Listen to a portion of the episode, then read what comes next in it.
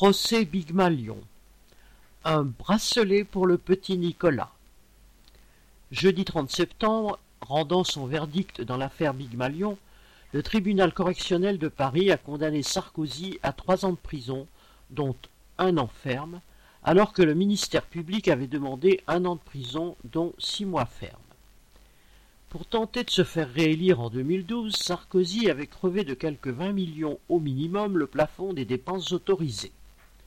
Le tribunal correctionnel a reconnu entre guillemets l'escroquerie et jugé qu'il ne pouvait pas ignorer la situation de ses dépenses de campagne. Il avait déjà écopé de trois ans de prison, dont un an ferme, en mars dernier dans l'affaire des écoutes dite affaire Bismuth. Celui qui s'était fait le chantre de la délinquance zéro commence donc à avoir un bon palmarès judiciaire.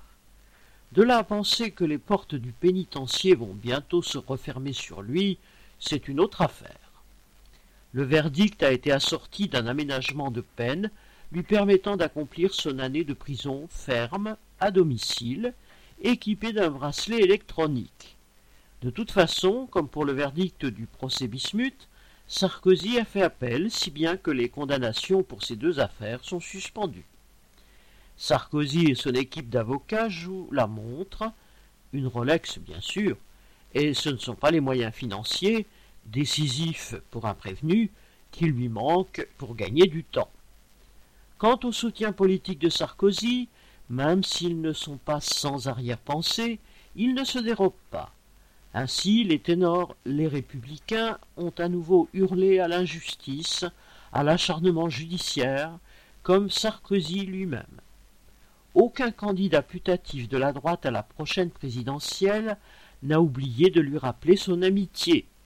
Même le Premier ministre Jean Castex, le soir du verdict de l'affaire Big Malion, a tenu à rappeler que Sarkozy n'avait rien d'un paria. Citation À titre personnel, je voudrais manifester mon amitié et mon affection pour le président Sarkozy, fin de citation, a-t-il déclaré au journal de 20 heures sur TF1.